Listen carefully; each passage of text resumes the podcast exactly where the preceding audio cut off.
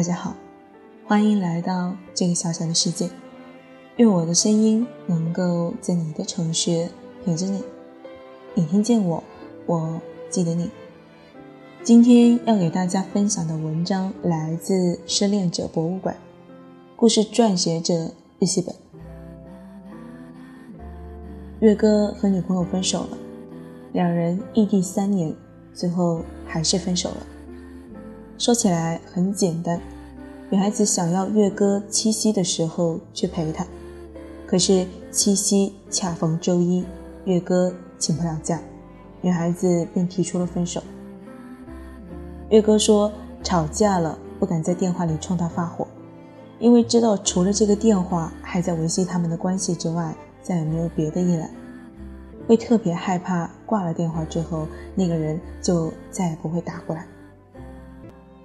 异地恋永远是一个让人无限唏嘘的恋爱方式，距离很多时候给两人带去的不是恰到好处的私人空间，而是思念的折磨。异地恋就像是场赌局，也不知道是否有结果，也不知道什么时候才结束。即便是在这边委屈的掉眼泪，也不敢和他吵架，怕一吵架就结束了，怕他下一秒就不喜欢了。我身边有好多朋友，每次分手或是节日没人陪的时候就特别想回家，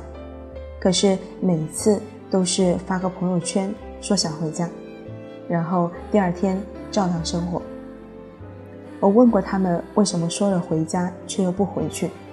他们有的说是因为还有工作，有的说是因为距离远。其实我们都懂，微信置顶喜欢的人若是说一句我想你，半夜七十二公里，汽车四十五分钟，火车三十七分钟，高铁十五分钟都没关系，只为见一面。可是微信里父母若是发来视频邀请，会随手点了拒绝。父母发来的天气预报以及最近食品安全防骗链接，永远都不会打开。还有妈妈打字不熟练，所以发来的六十秒语音永远都跟着小红点。没有一丝着急，惴惴不安。我们害怕恋人两分钟不回的消息，害怕错过喜欢的人的视频申请，会担心他所在地的天气预报，可唯独就是不会担心同样在手机那端等着我们的父母。同样几十公里的距离，同样异地，可是你明白异地恋会因为距离产生隔阂导致分手，而不用担心远在他乡的父母因为距离问题，父母不再爱你。今天在网上看了爱奇艺了不起的孩子节目组的七夕特别视频，视频中采访了北漂的年轻人对于谈起异地恋的看法，很多人都选择了拒绝异地恋，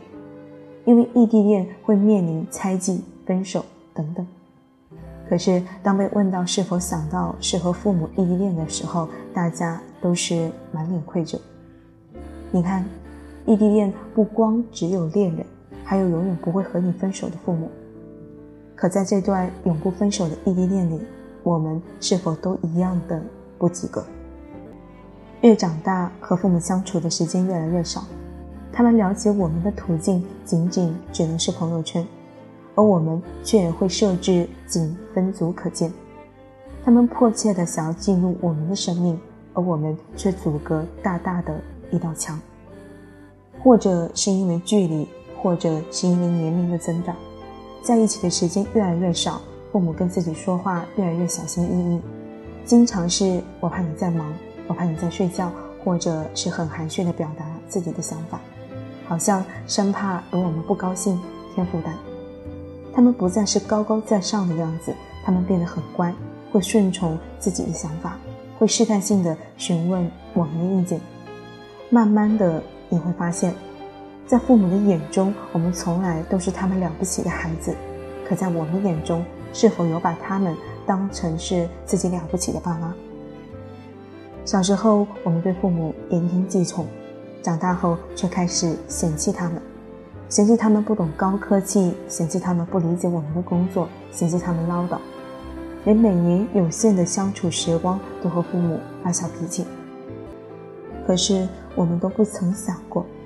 未来的三十年里，和父母相处的时光不到两百天。原来十分健壮的爸爸也会偷偷买一束黑，不肯承认自己年老。原来也是仙女女神的妈妈，皮肤也会变得暗淡。当在一起的时间以数字的形式来计算，我们是不是也会发现，这段永不分手的异地恋也会有结束的那一天？亲爱的爸爸妈妈，当我逐渐长大，当我不在你的身边，我依然是你了不起的孩子。如果不能时刻在你身边为你遮风挡雨，那至少这个七夕，我想成为你了不起的恋人。比如说零点的我爱你和微信转账的五二零，以及七夕当天早班飞机。你们一觉醒来，听到门铃响了，开门看到我，我会和你们说我爱你。好了，今天的文章就给大家分享到这里，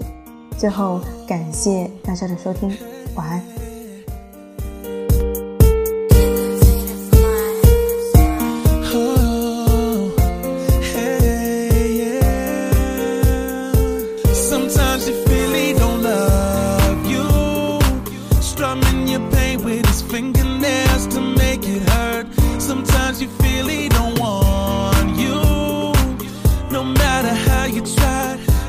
Don't seem to know your worth, like living in two separate worlds at the same time.